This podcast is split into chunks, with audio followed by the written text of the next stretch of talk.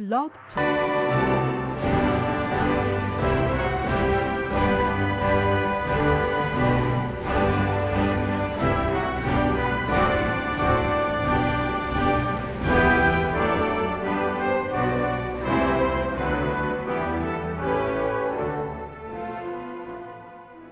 Boa noite, meus amigos. Estamos aqui de volta. Como sempre, começamos este programa invocando a Santíssima Virgem Maria, o Santo Padre Pio de Pietrelcina, para que roguem a Deus que nenhuma injustiça se cometa nesse programa. Queria avisar aqui o seguinte: eu só vou responder a ligações nos últimos 15 minutos. E mesmo assim, se aquela molecada do Olavo de Carvalho odeia telefonar aqui pedindo para eu mandar eles tomar no cu, eu não vou mandar, não. Vocês querem dar o cu, vocês deem por sua conta própria, não vai dizer que fui eu que mandei. Quero avisar vocês também que o Mida Sem Máscara está temporariamente fora do ar. Não foi desativado, vai voltar. Não se esqueçam do seguinte, vai haver aqui, de 27 de abril a 2 de maio, o curso Introdução à Filosofia de Eric Fögelin, que eu vou dar aqui no, no, no em Colonial Heights. Então, inscrições pelo telefone 041 33620200 ou 32620100. Também lembrar a vocês o curso que o meu filho Luiz Gonzaga de Carvalho está dando sobre princípios de simbolismo e cosmologia tradicional. O curso vai ser em Curitiba, São Paulo, Rio de Janeiro e Porto Alegre com a duração de um ano, começando em 14 de fevereiro. Também inscrições pelo mesmo telefone 041 33620200 ou 32620100. É, também aqui agradeço muito a todas as pessoas que doaram sangue ao meu amigo Milton Treza. Eu aviso que nós espalhamos ali no Orkut, está funcionando, várias pessoas estão atendendo ao pedido. Ele foi operado de câncer no peritônio, está bem, graças a Deus, mas está precisando de 40 doadores de sangue aí no hospital é, no hospital AC Camargo, né, hospital do, do câncer, e aí no, no Bar da Liberdade em São Paulo. Outro aviso é o seguinte: no meu artigo, um gênio da inépcia passou um erro. Aquela citação bíblica atribuída ao Obama não é autêntica. Aquilo ali é um boato que já foi usado contra outros políticos em em eleições anteriores. Quatro leitores diferentes me avisaram disso e me mostraram boas, boas fontes, mas que eu acho que é um boato mesmo. E, por outro lado, não se esqueçam de visitar o site www.seminariodefilosofia.org, onde agora há lá uma nova gravação sobre a questão do movimento revolucionário e genocídio, ou mais propriamente democídio, usando o termo do professor do, da Universidade do Havaí, Rudolf J. Rummel. Ele define o democídio como a liquidação de po populações civis, especificamente por iniciativa de governos ou poderes políticos constituídos, para distinguir dizer, do genocídio, que é qualquer matança de população. Recebi aqui vários elogios ao meu artigo Educação ao Contrário, né? Aqui, Zé Márcio Castro Alves. Diz o artigo Educação ao contrário só podia vir da sua lavra, esplêndido, emocionante. É. É... O José Saramago, Niemeyer, Luiz Inácio, Chico Buarque, professores brasileiros, filósofos da USP, enfim, todos enriqueceriam em muito as biografias se ousassem pensar como Olavo de Carvalho. Olha, cá entre nós, eu acho que você também tem razão, mas eu não creio que eles são capazes de fazer isso, né? Também aqui, o, o Guilherme também escreve aqui. Parabéns pelo artigo Educação ao contrário, concordo totalmente.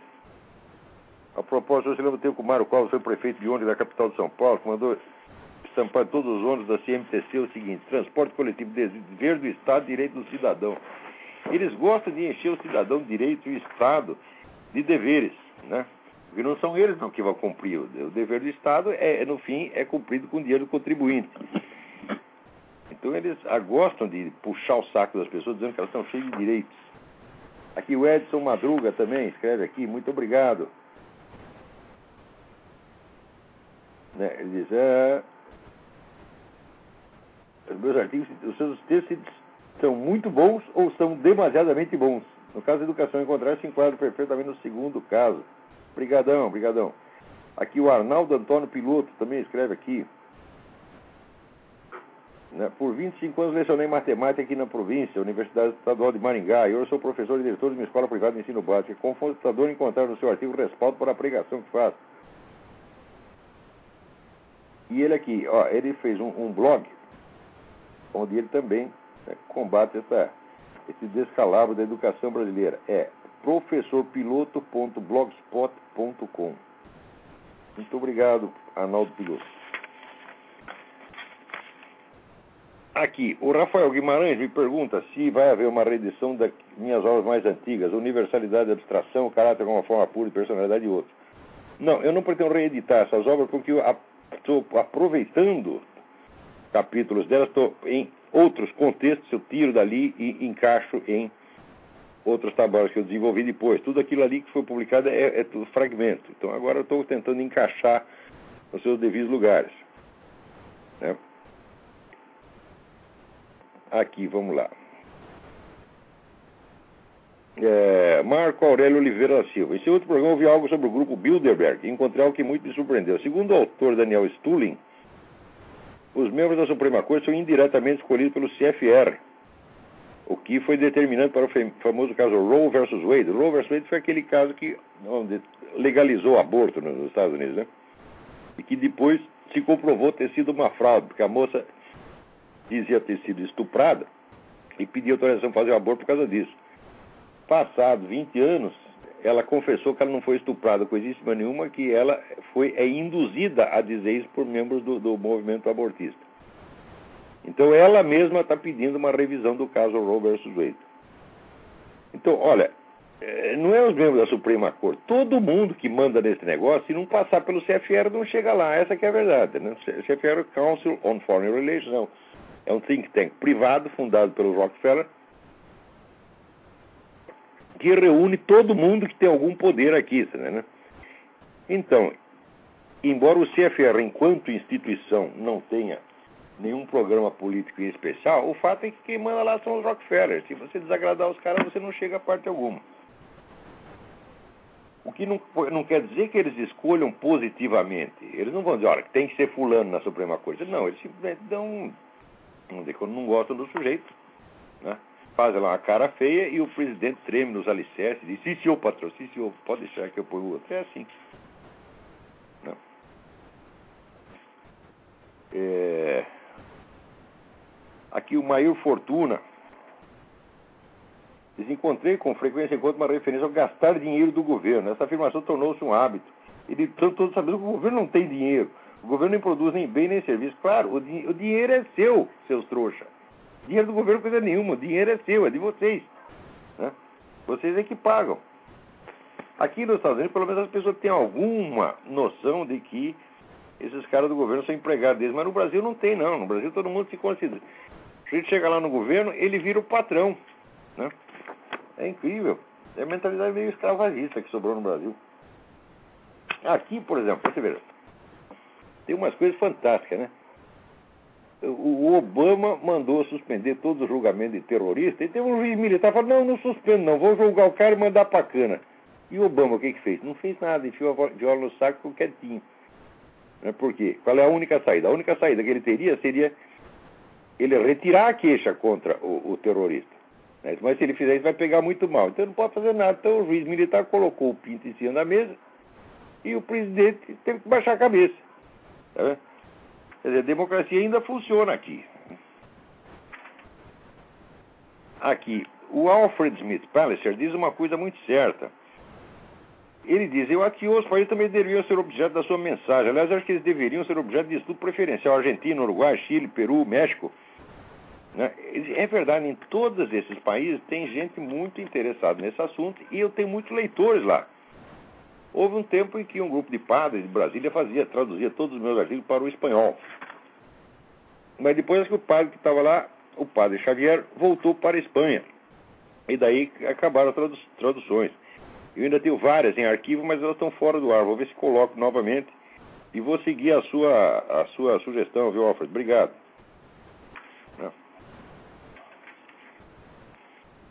Olha, aqui o Marlos Guimarães quer saber se eu conheço o curso de filosofia oferecido pela Universidade Metodista de São Paulo. Eu não conheço, eu não quero opinar sobre nenhum curso que eu não conheço. Mas, em princípio, eu digo assim: eu sou totalmente contra o sistema universitário de ensino de filosofia, mesmo nos melhores centros universitários do mundo.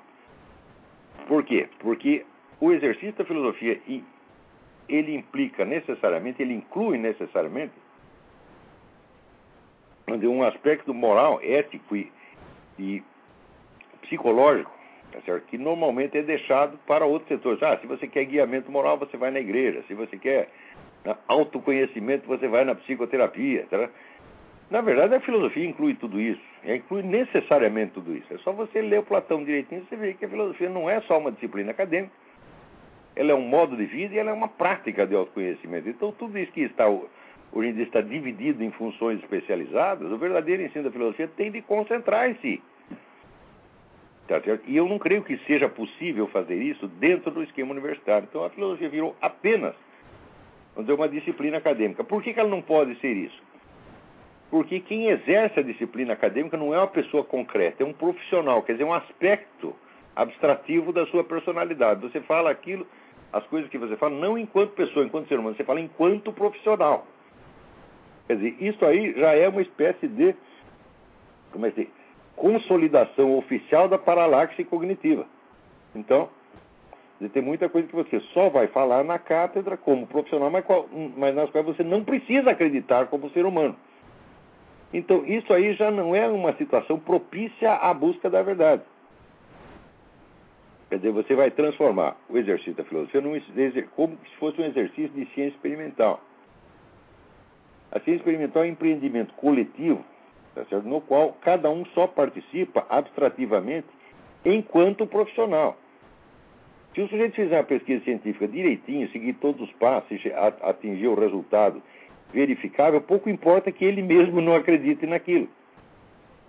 Mas na filosofia não é assim, porque a filosofia é, sobretudo, um exercício crítico sobre o próprio processo e sobre a própria validade do conhecimento. Então, esse exercício tem que ser feito pela pessoa inteira, quer dizer, todos os elementos da sua consciência têm que estar todos ligados ao mesmo tempo.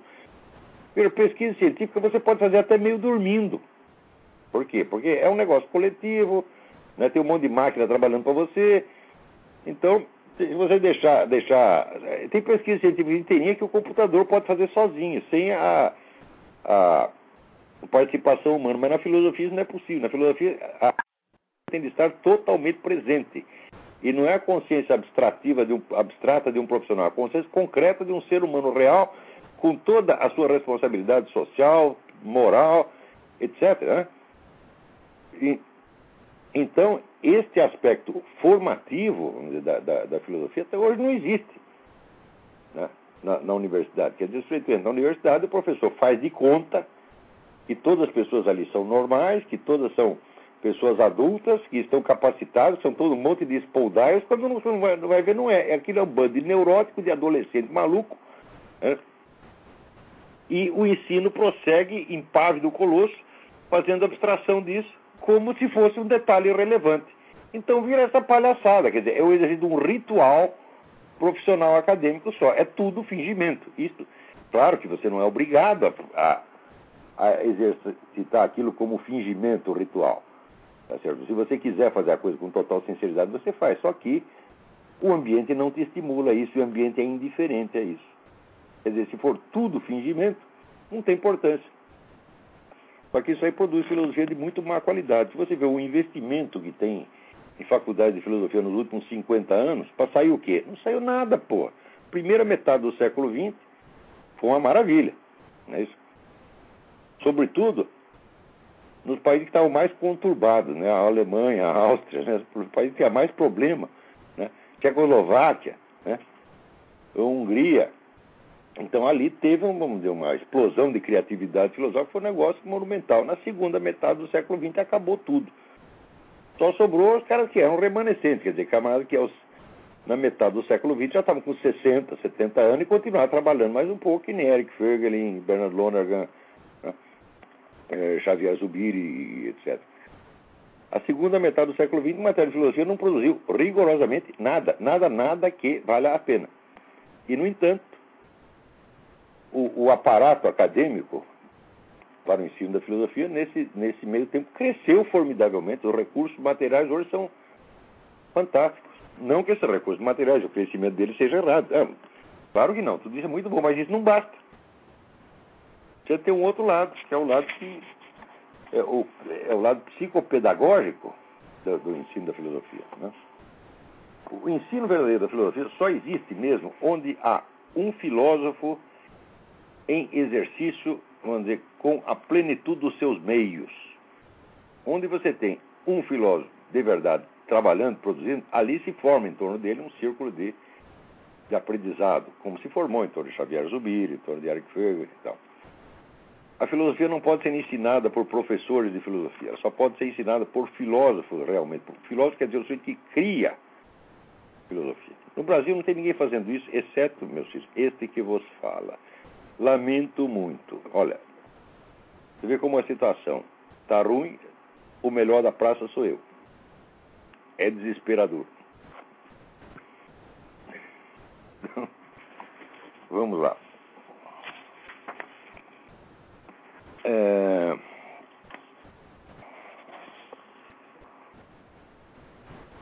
Olha aqui, aqui está.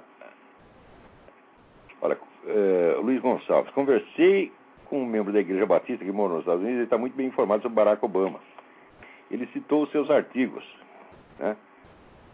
E diz aqui, a, a, escreve, ele escreve para o Luiz. A farsa chamada Barack Obama é bem conhecida público conservador dos Estados Unidos. Existem muitos sites e blogs que tratam do assunto. Tudo que o Olavo Carvalho fala nos seus programas e artigos já está bem documentado em outros sites seculares de cristãos. Claro que está. Tudo isso aí, por exemplo, aquela questão do alistamento militar. Eu afirmo que aquele documento é falso. Aquele, não, tem, não tem como escapar disso aí. A certidão de nascimento que o Obama publicou no, no site, no, no site agora, acho que não sei que, Cost, Daily Cost, e que depois foi publicado pela própria campanha do Obama, é falso também. Então eu também, eu nem entendo mesmo esses ditos conservadores americanos, porque, note bem, se você encobre todos esses fatos e você quer depois vencer o Obama no terreno ideológico, você está topando, é como topar uma briga de boxe com a mão amarrada ou as duas duas amarradas. Quer dizer, se no ponto vulnerável do sujeito você não pode acertar, então você já está dando vantagem para ele. Quer dizer, o sujeito, evidentemente, é um falsário, um vigarista. Ele já deveria ter sido processado por essas coisas, em vez de você tentar entrar num debate ideológico com ele. Por que eu vou entrar num debate ideológico com o sujeito? Cita? Aqui, ele é um, é um, um falsário e não deveria nem ser aceito como candidato. Para quê? Agora, todo mundo quis encobrir isso aí porque é o negócio da, da sabe, a, a, obsessão da polidez. Ah, nós não podemos tocar nisso porque é muito desmoralizante. Digo, mas é desmoralizante para ele, não para você. Qual é o problema? O cara tinha que ter sido vetado logo no início. Agora se criou essa palhaçada e o pessoal então fica discutindo a situação como se o Obama fosse apenas, vamos dizer, um esquerdista, mas um esquerdista honesto. Eu digo, mas o problema dele não é esquerdismo. O problema é que ele é fake, porra. Né? Então vamos lá. Olha aqui, o Pedro Francisco Ângelo. Tenho acompanhado seu programa Troll Speak já há algum tempo. Suas observações, especialmente em relação ao Brasil, são bastante acuradas. Gostaria de participar nos seus, seus cursos para aprender. Como deu proceder? É muito simples.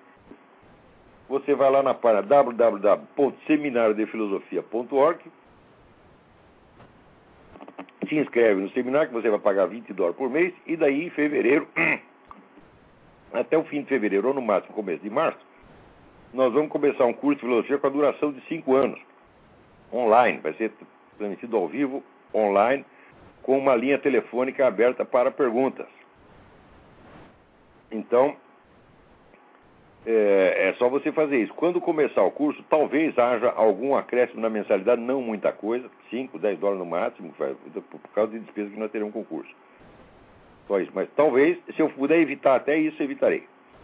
Agora, aqui, o José Santini me manda uma mensagem muitíssimo importante, em que ele fala dos livros Le Travail intellectuelle et la volonté, o trabalho intelectual e a vontade, e o livro L'art de l'apprentissage d'écrire, de Jules Payot. Eu li esses livros, li um monte de livros de Jules Payot 20 anos atrás, são fabulosos mesmo, você tem toda a razão, José Santini. Eu simplesmente esqueci de, de, de mencionar. Né? É, esses livros são cheios de sugestões absolutamente maravilhosas.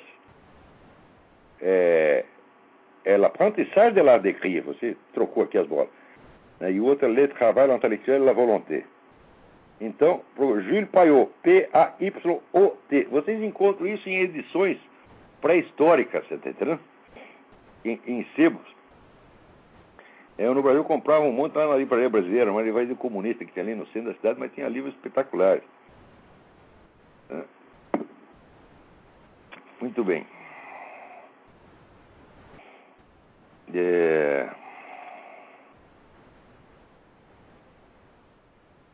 Vamos lá.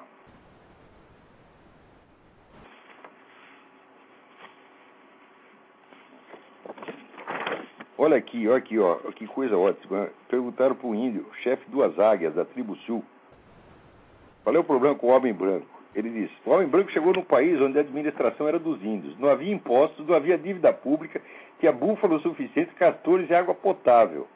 O feiticeiro fornecia serviços médicos sem cobrar e as mulheres faziam todo o serviço, exceto a caça. O homem índio passava seus dias caçando e pescando e as noites fazendo sexo. Só homem branco idiota poderia pensar que o sistema ou aquele poderia ser melhorado. ai, ai, esses índios também botavam as mulheres para trabalhar e ficavam só se divertindo, porra. Daí aqui, o Genaro Alves Vieira Filho, gostaria que o senhor comentasse essa aberração. Ele me manda um, um, um, um vídeo com um debate no Sintusp, Sindicato dos Professores da USP, aquelas que a gente via assim, sabe, Sindicato dos Varredores de Rua, né, de São Tomé das Letras, né, nos anos 50, o nível é mais ou menos esse, né, sabe aqueles velhinhos comunistas idiota pra caramba, falando besteira, é só isto, meu, mas é uma coisa medonha, medonha, medonha, né, ai, ai, ai. Daí ele pede aqui, eu gostaria de um comentário sobre a corrente filosófica norte-americana denominada pragmatismo. Bom, olha, o pragmatismo começou aqui no século XIX com, com é, William James né, e o Charles Sanders Peirce. A, ideia básica do pragmatismo é o seguinte: é que a linguagem humana não, é uma, não, não pode ser uma representação do mundo objetivo. Né? Quando você dá um conceito de uma coisa, não é que você está descrevendo uma realidade, você está apenas expressando o uso que você pretende fazer daquela coisa. Né? Eu sempre achei que isso não faz o menor sentido, porque a expressão do uso que você pretende fazer da coisa também é uma descrição objetiva de um dado da realidade, que é o quê? O uso que você pretende fazer da coisa. Então, eu, né, se eu por exemplo, dou aqui um conceito de elefante, o pragmatista diz, mas isso não é uma descrição objetiva do elefante, é uma descrição do que você pretende fazer com o elefante. Eu digo, mas é uma descrição objetiva ou também é uma descrição subjetiva, né? O meu conceito de elefante é apenas a descrição de um uso que eu pretendo fazer do elefante, então a minha descrição do conceito de elefante também é a descrição que eu pretendo fazer do uso que eu pretendo fazer do conceito. E essa, por sua vez, é uma descrição do uso que eu pretendo fazer do conceito do conceito e assim por diante. Quer dizer, a norma fundamental, a regra fundamental do pragmatismo não faz o menor sentido. Tá certo? Eu sempre achei todos os pragmatistas, incluindo William James, são subfilósofos. Charles Sanders Peirce, eu acho assim, cômico, cômico. Eu escrevi um negócio sobre Charles Sanders Peirce, outro sobre o, o, o, o Richard Rorty. Eu acho esses camaradas cômicos. Eles dizem coisas que assim, que não. Simplesmente não, não dá, não dá para engolir. Né? É uma filosofia muito fraca, muito fraca. O que não quer dizer que às vezes não contém ali uma, uma observação psicológica, não filosófica, não lógica, mas psicológica, aguda. William James era um excelente psicólogo. Tá? Bom, agora aqui, essa carta é importante, da Ed, na, Tiago Tondinelli. Né? Vem aqui com um nome, mas quem assina é outro. Tiago Tondinelli, essa carta é importante. Tenho a seguinte dúvida, eu gostaria de ajuda. Muita, muita gente atrela a arte moderna de 1922 como sendo irmã ideológica do comunismo, já que esses dois movimentos revolucionários desejavam quebrar a tradição em suas esferas de influência. O primeiro no âmbito estético e o segundo no político. Contudo, os mesmos intelectualóides que ele diz dizem que a prova de que o nazismo seria de direita é que Hitler atacava todo instante a arte contemporânea e defendia um certo paisagismo, estilo clássico greco-romano. Ai, meu Deus do céu, mas esses camaradas dizem tanta besteira, Tiago, tanta besteira. Em primeiro lugar, no modernismo de 22, havia de tudo. Havia. Comunista não tinha nenhum. Depois, alguns se tornaram comunistas. Oswaldo de Andrade se tornou comunista, como ele depois se tornou é, fascista, direitista, católico. Oswaldo de Andrade mudava de partido toda semana. A maior parte ali depois foi para o integralismo, a começar pelo próprio Plínio Salgado. Plínio Salgado era um dos caras do, do movimento de 22. Né? É, Mas na Europa a mesma coisa. Muitos dos próceres do modernismo aqui foram tudo por fascismo. Quer dizer, que história é essa? 22 está ligado ao comunismo. No Brasil está muito mais ligado a integralismo do que a comunismo. Né? E depois, ah, o Hitler era contra a arte moderna, mas Stalin também. A campanha que o Hitler fez como a arte burguesa decadente era a mesma coisa que o Hitler falava, era o que eles falavam na União Soviética. Quanto camarada não foi parar no Gulag por praticar a tal da, do modernismo decadente. Então tudo isso aí é uma, uma besteira. Olha aqui, o fascismo e o comunismo, nazifascismo e comunismo são ambos movimentos que se integram no modernismo. Né? Leia o livro do Modris Eckstein, é, The Rights of Spring, Os Ritos da Primavera. Está tudo explicadinho ali. Né? Tiago, qualquer coisa que você escute desse pessoal comunista, qualquer coisa que eles digam sobre o que quer que seja, é sempre besteira. É sempre, sempre, sempre. Olha, até uns anos atrás eu achava que, pelo menos como fornecedores de informações, de dados, a gente podia levar eles a sério. Nem isso você pode. Não só nas opiniões, nas interpretações gerais que eles dão, mas até na simples descrição de fatos miúdos. Eles mentem. Você vê, eu acreditei naquele livro do, do Chiavenato sobre a, a Guerra do Paraguai. Foi a última vez que eu citei um esquerdista como fonte. Puta que pariu, nunca mais faço isso. Citei lá o Chiavenato. Daqui a pouco sai o livro, né? Do outro professor da, da USP, o tal Maldita Guerra, o livro do Doratioto, Maldita Guerra, mostra que o Chiavenato mentiu tudo, tudo, tudo, inventou tudo, porra. Então, ó, confiar em comunista, nunca mais. Comunista é para você, bom dia, ó, você vai buscar seu guarda-chuva e vai chover. Então vamos lá. Agora, aqui tem umas notinhas que eu preciso dar para vocês, porque é um negócio muito assombroso. Muito assombroso mesmo. Olha aqui. Vocês sabem que o pessoal pergunta como é que está indo o governo Barack Obama. Veja os, as realizações do Barack Obama na sua primeira semana de governo. Então, a primeira coisa que ele fez foi fazer um telefonema internacional. Para quem que ele fez? Para o Mohamed Abbas, que é o homem lá da, da Al-Fatah, né? o homem da, da organização palestina, né? E ficaram trocando beijinhos, né? Só que agora é o seguinte, agora saiu a notícia aqui do Aaron Klein, no World dizendo, olha, quem está soltando bomba lá em Israel não é só o Hamas, é o Al-Fatah também. Olha só, segunda coisa que o Barack Obama fez dar uma entrevista para a TV árabe Al Arabia, de cuja sede se soltavam foguetes também contra Israel. E o Barack Obama dando entrevista para os caras, puxando o saco deles, praticamente pedindo desculpas pela política externa americana, né? E lambendo o saco desses caras que são nitidamente pró-terroristas. Terceira né, iniciativa do Barack Obama mandar fechar a prisão de Guantánamo, onde tem lá os terroristas, ao mesmo tempo com cupim. Presta bem atenção, quer dizer, vai espalhar terrorista para tudo quanto é lado. Né, os caras que foram soltos de, de Guantánamo nesses últimos meses, vários deles já reapareceram, já se reescreveram, né? Se realistaram nas tropas terroristas e estão lá soltando bomba.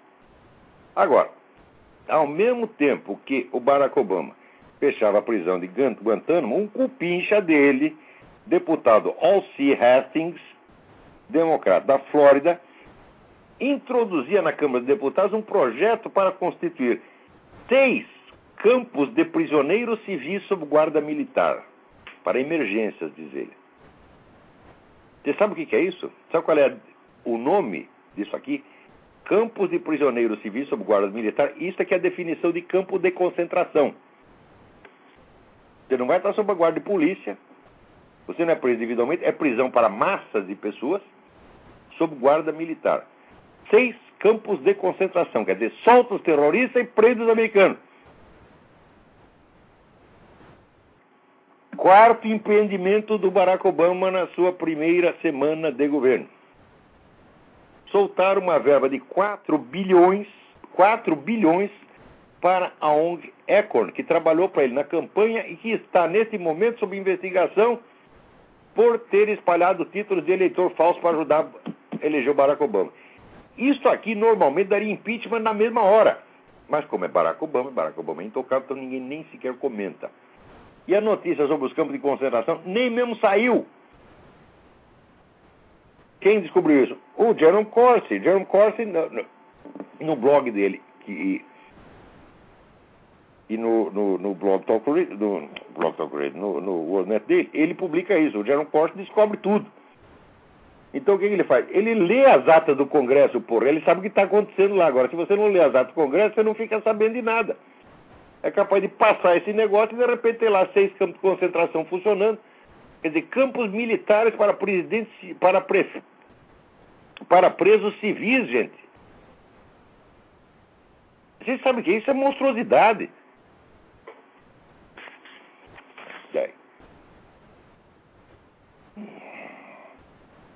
Agora, aqui também saiu um artigo do John Lott, saiu ali na, na, no, na Fox News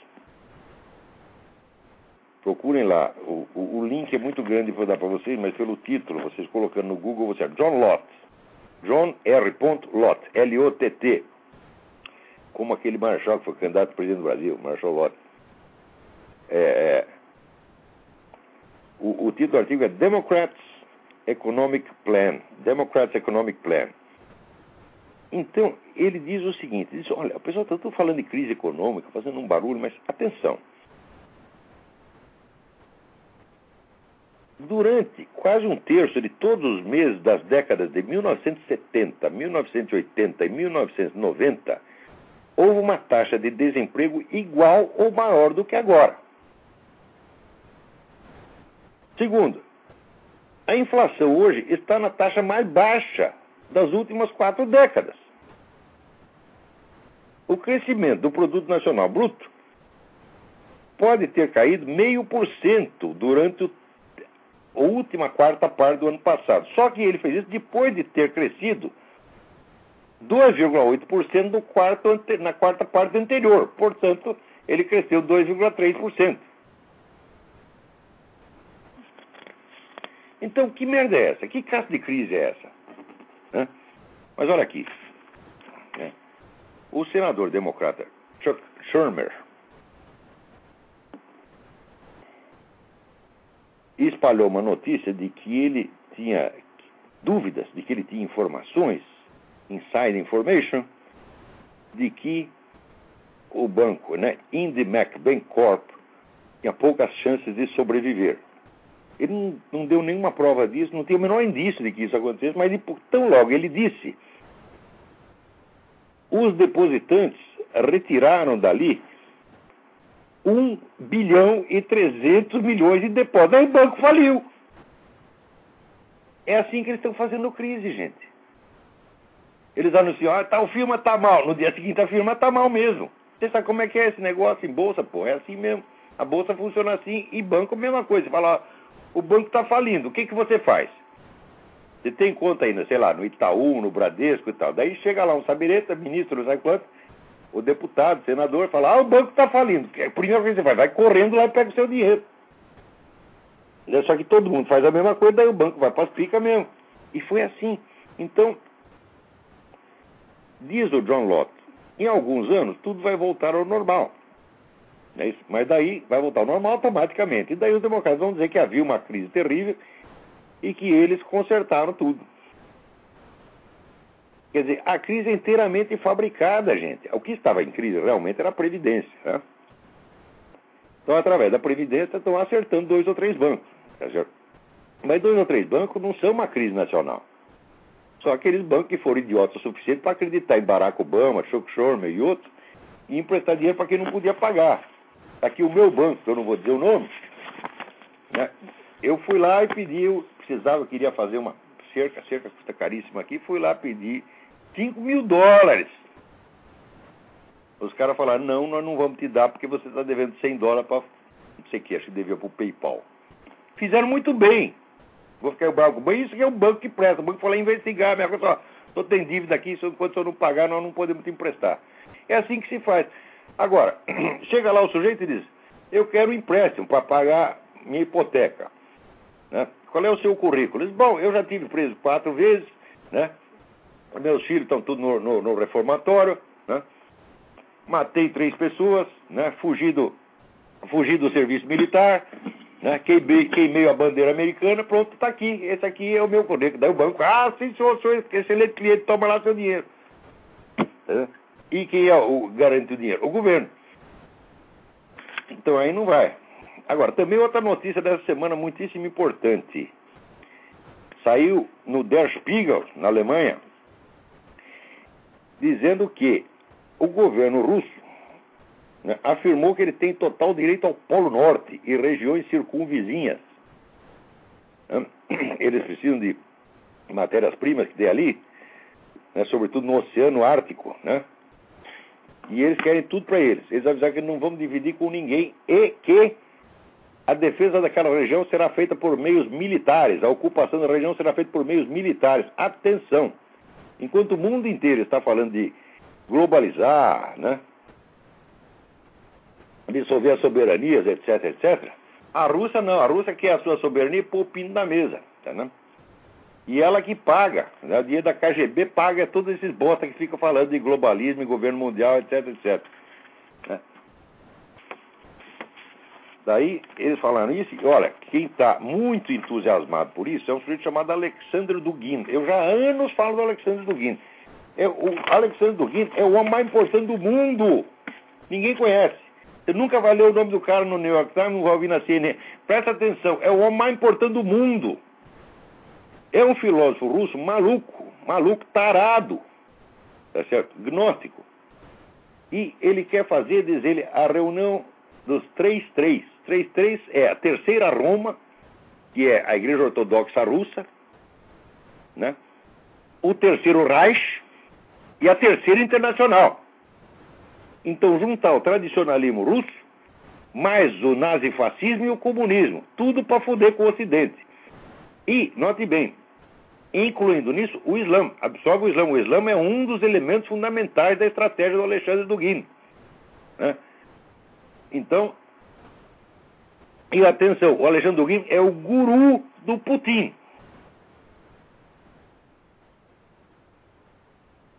Vocês já ouviram algum comentarista político, algum. Né? Luiz Felipe D'Alencastro, Kenneth Maxwell, essa putada toda que escreve na Folha de São Paulo, todas essas mentes iluminadas da USP, ninguém sabe nem que existe Alexandre Duguin, porra! Né? E eu estou falando para você, esse é o mais importante do mundo, porque são as ideias desses malucos, né? Tem aquele famoso poema do Heine, né? Que o sujeito está dormindo e aparece um cara com espada, enfia a espada na garganta dele e fala: Eu sou a ação dos teus pensamentos. É então, os filósofos têm ideias de merda, tá certo? E em seguida espalha a merda historicamente pelo mundo. Demora um tempo, quer dizer, o poder intelectual ele é indireto e de longo prazo. Muitas vezes você não está vivo para desfrutar os efeitos da sua autoridade. Você diz a coisa hoje, ela vai virar realidade depois de 30, 40, 50 anos. É. Mas é o poder mais forte que existe. Por quê? Ninguém faz nada sem pensar antes. Tudo que está no campo da ação está na cabeça. Então, aquele que tem a capacidade de colocar alguma coisa na sua cabeça, ele vai dirigir as suas ações mais cedo ou mais tarde. Então, Alexandre Dugin, embora seja maluco, a meu ver, tá maluco não no sentido vulgar da coisa, mas no sentido de desejo, de poder, que a gente faz a definição do revolucionário, o que, que é? É o sujeito que inventa um mundo melhor a ser executado mediante a concentração do poder. Então ele entra exatamente nessa definição. Só que é a maior concentração de poder da história humana. Se juntar essas três merda, ó, a igreja ortodoxa mais o islã, Né? E o terceiro Reich, os remanescentes nazifascistas do mundo inteiro, que é gente pra caramba. Isso não tem uma força política organizada, mas tem uma força ideológica remanescente ainda muito forte. E vai, vai ter sempre, porque isso é um aspecto onde, é, estrutural da modernidade. Né? E mais a terceira internacional, os comunistas. Você já pensou juntar toda esta merda? Né? Olha só. Então, preste atenção nesse nome, Alexandre Dugin. Eu logo, logo vou escrever alguma coisa sobre o cidadão. Ele leu, assim, os gurus dele são Júlio Zévola, René Guénon, Karl Marx, Bakunin. É? O, mistura tudo. A ideia dele, presta bem atenção, é uma ideia que também não é dele.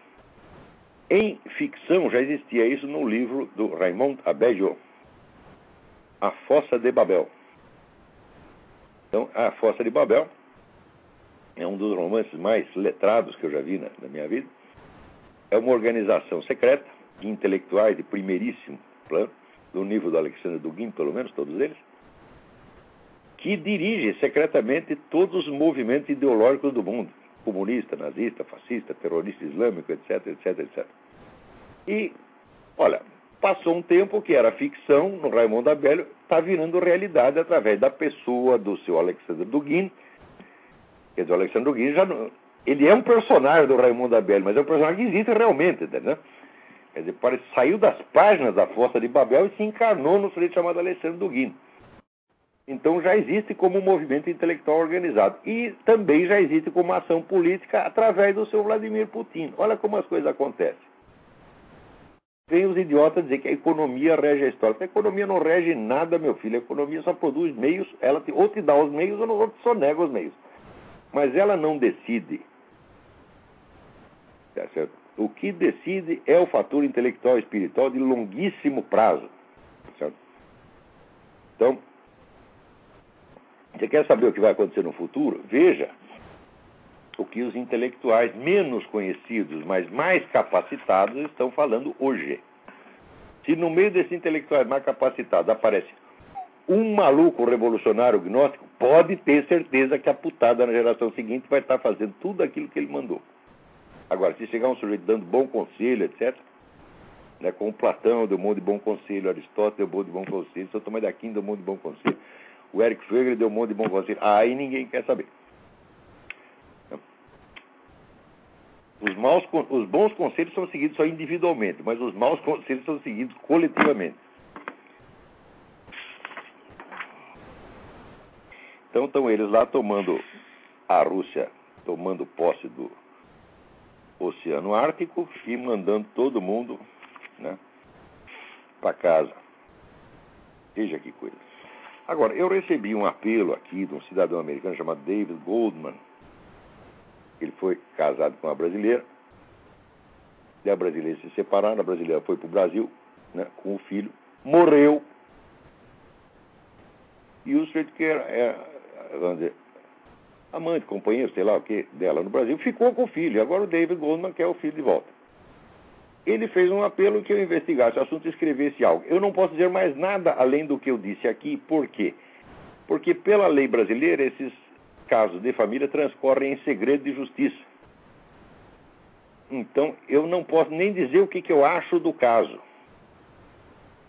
Mas, de qualquer modo, aqueles que tiverem interesse, vocês podem ler os apelos do David Goldman, né? estão circulando pela, pela internet o nome escreve David Goldman com um N só. O filho chama-se Sean, então www.bringseanhome.org. Leiam lá, não posso dizer mais nada. Escrevi para o cidadão lá no Brasil que está com a criança e o homem desse esclarecimento falou: olha, a coisa transcorre em segredo de justiça, então nem eu mesmo posso falar nada. Então, eu, se ele não pode, muito menos eu.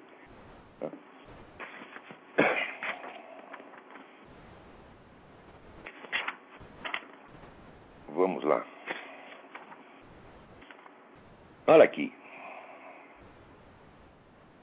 O irmão do Obama foi preso lá no Quênia por maconha, porte de maconha. O cara é um miserável que vive lá numa favela, todo fodido, né? Agora, aqui, você sabe qual, se fosse né, o primo, primo, irmão do, do, do tio, da avó, do, do, do sobrinho do, do, do, George Bush, sairia manchete todos os jornais do país. Aqui, como é com Obama, até os republicanos dizem, não, não se deve explorar essas coisas, isso aí é golpe baixo. Né? Então, como golpe baixo? Olha aqui, o Obama, no livro de memórias dele, ele diz que ele aprendeu com a tia a ser o guardião e protetor da família. A tia está morando numa favela aqui. E o irmão está morando em outra favela no Quênia. O filho da puta ganhou um milhão. Custava. Ó, se mandar, presta atenção, se mandar 200, eu. Porra, eu estudo um pouquinho a situação na África. Eu sei como é que tá. 200 dólares no Quênia é um dinheirão, um dinheirão. Se ele mandasse 200 dólares para cada parente no Quênia, estariam todos vivendo maravilhosamente. Tiraria o irmão dele da merda, salvaria a vida do irmão. Algum dia se preocupou com isso? Jamais. Agora, o cara que não se gaba de ser o guardião e protetor da família e não manda, se quer 100 ou 200 dólares por irmão, deixa o irmão nessa coisa, é claro que é um irresponsável. Não é isso? Né? E o irmão está lá, fumando maconha para ver se aguenta essa situação. Eu também fumaria maconha, encheria a cara, tomaria pico, faria tudo. Pra aguentar. Olha lá, tem a foto do lugar do sujeito mora. Se eu morasse no lugar daquele, estava lá tomando pico, se tivesse dinheiro para pagar o pico, evidentemente. Ele deve ter conseguido de graça. Agora aqui. Vocês sabem que aquele bispo Williamson, né, que foi um dos quatro bispos que foram reintegrados na igreja agora pelo Papa Bento XVI, o sujeito foi excomungado no tempo do, do concílio por ter sido sagrado bispo contra a vontade do Papa, sem autorização do Papa, pelo bispo, pelo cardeal Lefebvre. Acontece que, examinando direitinho as leis lá, o Bento XVI chegou à conclusão de que esse negócio era inválido, de que essa comunhão era inválida, então ficou sem efeito. Não é que ela foi suspensa, ela foi declarada nula, quer dizer, ela não valia no instante, pelo Código de Direito Canônico, ela não valia no instante em que foi decretado. Foi só isso que o, que o, o, Papa fez. Bom, acontece o seguinte, que esse 20 anos depois desse acontecimento, 20 ou 30 anos depois desse acontecimento, esse bispo Williams andou lendo lá uns negócios do tal do revisionista e chegou à conclusão de que o holocausto não aconteceu e disse isso. Tá certo? Agora, o mundo inteiro deve estar protestando. Não, não pode tirar a excomunhão dele porque ele falou que o holocausto não existe. Fala, ah, isso é inteiramente absurdo.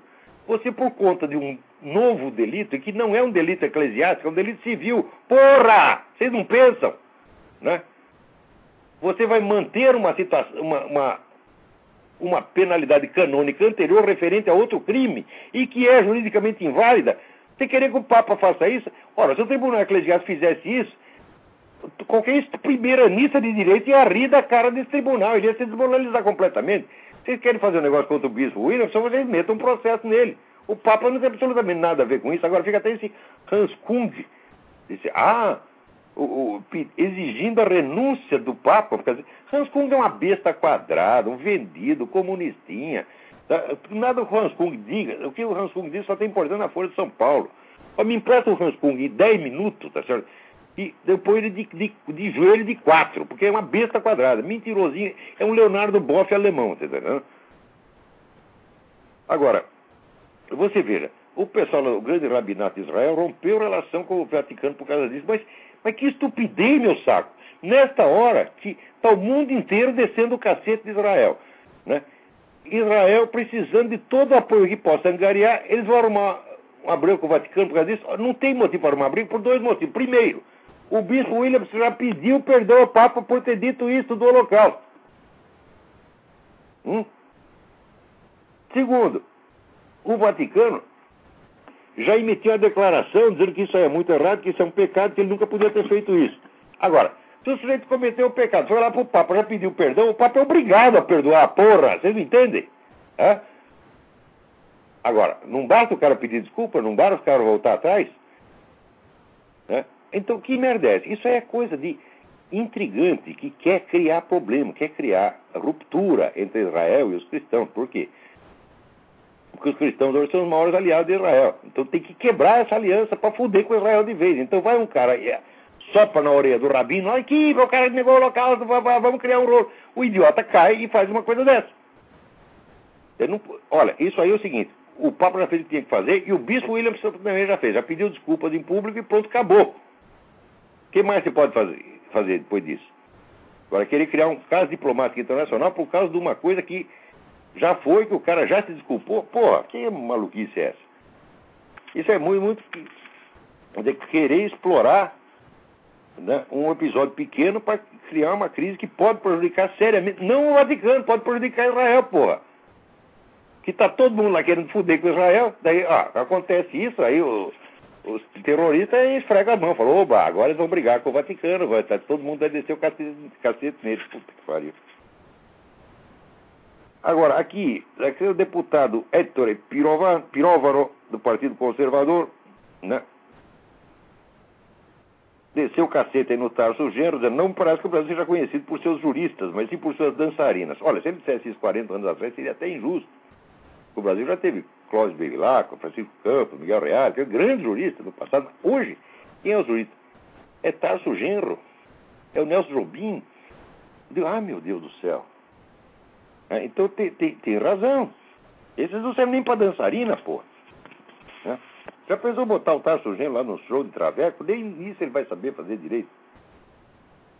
Agora, aqui, saiu na, na imprensa italiana, está saindo um monte de ex-companheiro de militância do Cesare Battisti, dizendo, olha, não temos nada a ver com esse cara não, esse é um assassino, ele matou mesmo os quatro fulanos, tá entendendo? Quer dizer, até os comunistas querem se limpar do, do, do Cesare Battisti, mas no Brasil eles gostam de tudo o que não presta. Peraí, tem um telefonema aí. Alô, Olavo? Eu? Oi, é Eduardo. Eduardo, tudo bem? Tudo bem? Eu falo do Japão. Do Japão? Isso. Tudo bem?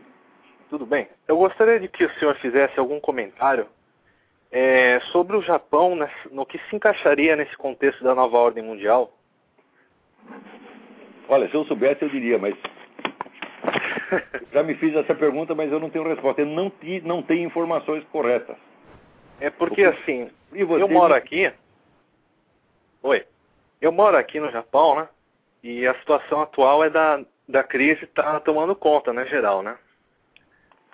E o, o que a gente percebe é que mercados, é, vamos supor, de produtos importados estão sumindo do Japão, ah. né? E eu não sei se é verdade, mas eu ouvi um certo comentário que o Japão tentou, é, de certa forma, mexer no, no processo da internet.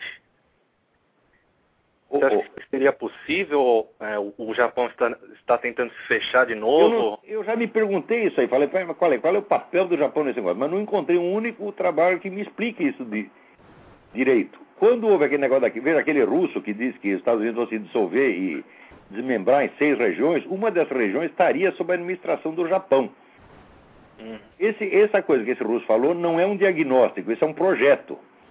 Tá certo? Esse projeto está circulando nos altos círculos do governo russo. Se esse projeto está circulando, então alguma conversa com o Japão já houve, porra. Mas eu não encontro uma, mais nada sobre isso. Nada, nada, nada. Quem tiver, por favor, me mande. Tá ok, então, Olavo. Obrigado, Obrigado um abraço. Pelo lembrete extremamente importante. Aqui, Paulo Antunes me pergunta. Gostaria de perguntar se o senhor poderia esclarecer, se possível, sobre essa convergência que existe comunistas, neonazistas e islamitas contra a democracia ocidental. Eu estou dizendo para você, tudo isso foi inventado por um sujeito chamado Alexandre Dugin. Tá certo? Então, é um camarada muito perigoso, porque você veja, o sujeito, para ele poder ler Júlio Zévola e Karl Marx e Bakunin ao mesmo tempo, ele precisa ter uma elasticidade mental muito rara. Muito rara. Tá certo? É, mas o problema do, do, do é o seguinte, é um sujeito de uma cultura enorme, mas você vê que o fundo, a base filosófica dele é extremamente frágil. Ele não conhece filosofia clássica, ele só conhece a coisa da modernidade. Então, leu essas coisas, Júlio Zévola e Karl Marx e Bakunin ficou enfeitiçado, entendeu? Vamos lá. O que mais temos aqui? Aqui não tem mais nada. Aqui, né? Ainda temos alguns minutinhos. Muito bem. Procure na internet um artigo Ofensiva contra as Forças Armadas Latino-Americanas, do Alejandro Penha Exclusa. Extremamente importante este artigo. Né? Também procure na página do Leo Rockwell uma entrevista do Gerald Celente, C-E-L-E-N-T-E, sobre a depressão, ele, sobre a crise. Ele tá, eh, Gerald Celente é um cara que é um analista econômico, já fez sempre previsões muito acertadas é, e ele está fazendo as previsões mais apocalípticas aí. É, o link é muito comprido, não dá para dar para você, mas procura na página Leo Rockwell, R-O-C-K-W-E-L-L, entrevista com Gerald Celente, C-E-L-E-N-T-E. Né? Agora está aqui o Obama de que o, o Lula deve controlar a esquerda latino-americana. Uai, mas não é isso que o Lula faz? Não, o Lula, o fundador do Foro de São Paulo, né? O Lula já está fazendo isso, porra. E é por isso mesmo que está esse problema. O pessoal acha aqui que, que o problema aqui é só o, o Hugo Chaves, né? E que o Lula é bom tipo. Não, mas porra, o Hugo Chaves é criatura do Foro de São Paulo, porra. Ai, meu saco. Isso quer dizer que toda aquela besteirada que a, a Condoleezza Rice falava, né? Vai continua sendo a orientação oficial do governo americano. Né? O Hugo Chávez é malvado, o Lula é bonzinho. Então o Lula tem que controlar a esquerda latino-americana, como se ele tivesse feito outra coisa desde 1990, quando furou, quando fundou o Foro de São Paulo. Agora, para ver que nem tudo é notícia má, o New York Times encerrou o ano 2008 com um prejuízo líquido de 57 milhões de dólares contra um lucro de 208 milhões no ano anterior. É claro, tá vendo o que, que dá mentir, mentir, mentir? Está totalmente desmoralizado esse jornal. O New York Times já teve que arrendar metade do seu edifício para pagar suas dívidas. E se continuar assim, se não tomar jeito, se não tomar vergonha na cara, né, vai acabar mesmo. A propósito disso, leiam o livro do Bernard Goldberg, a Slobbering Love Affair, starring Barack Obama. Saiu aqui com uma capa que parece aquelas, aqueles cartazes de filme romântico dos anos 50. The True, true and Pathetic Story of the Torrid Romance Between Barack Obama and the Mainstream Media. Né? É um, melo, um meloso caso de amor. Né? Não percam isso aqui, é um livro. O Bernard Goldberg escreve assim que você passa mal de tanto dar risada.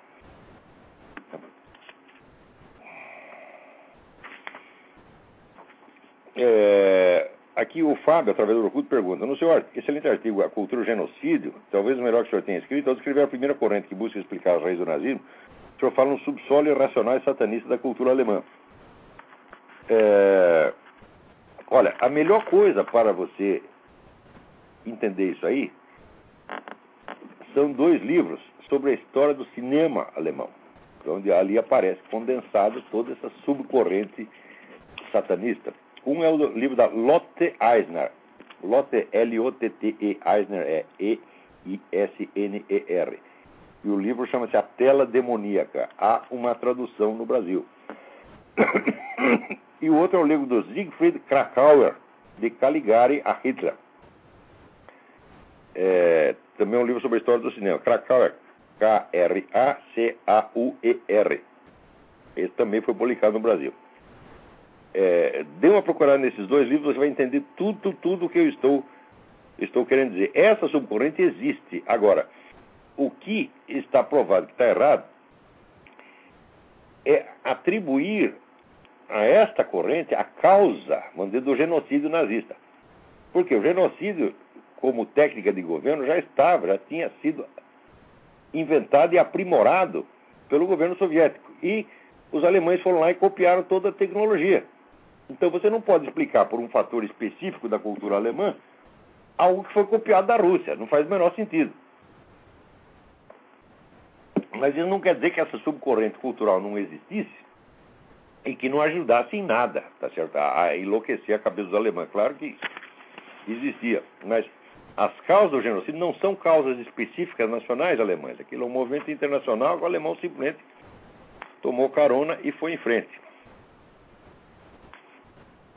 E com isso parece que acabou o nosso tempo. Né? Então, muito obrigado a todos. Até a semana que vem e muito obrigado.